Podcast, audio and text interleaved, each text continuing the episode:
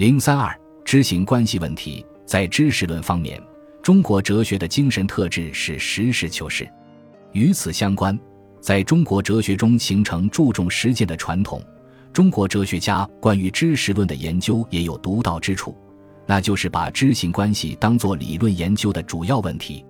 基于为知识而知识的传统，西方哲学家十分重视知识论研究，特别是近代以后，实现了知识论转向，知识论成为哲学研究最主要的问题，以至于出现“哲学就是知识论”的说法。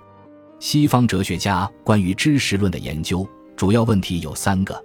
第一个是主观与客观的关系问题，第二个是感性认识与理性认识的关系问题，第三个是认识与实践的关系问题。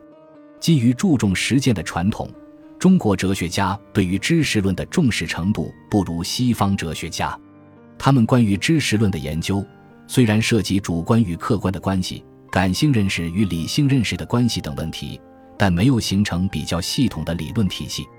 中国哲学家特别重视的认识论问题中，认识与实践的关系问题，用中国哲学的术语说，就是知行关系问题。在中国哲学中，知的意义很广，不仅指关于事实的知识，还指关于价值的知识，因而有别于西方哲学史上的认识论或知识论。在西方哲学史中，知识论着重讨论关于事实的知识是从哪里来的问题。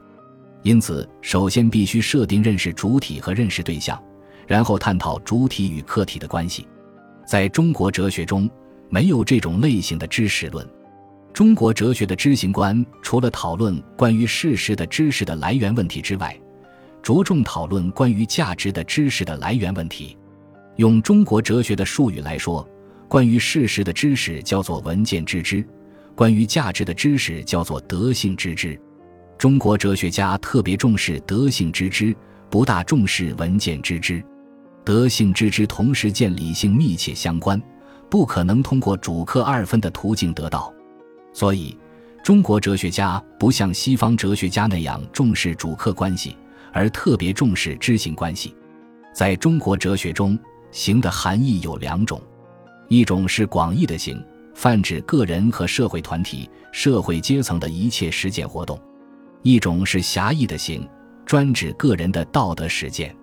由于只有两种含义，行也有两种含义，遂使知行关系问题变得复杂起来。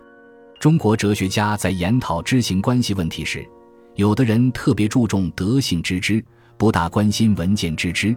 与此相关，他们对行的理解也是狭义的，仅指个人的道德见履。在这些人身上，往往表现出先验主义的倾向。有的人对知的理解是广义的，既包括德性之知，也包括文件之知之；对行的理解也是广义的，既指个人的道德见履，也指其他实践活动。在他们身上，往往表现出经验主义倾向。中国哲学家对知行关系的看法不尽一致，有的人主张知先行后，有的人主张知行合一，有的主张行可兼知，但总的倾向是重视行。接近于全面的把握知行的辩证统一关系。金岳霖在中国哲学一文中指出，在中国哲学中，知识论不发达。这种看法有一定的道理，但需要补充。确切地说，中国哲学关于文件知之的知识论的确不够发达，而关于德性知之的知识论则比较发达。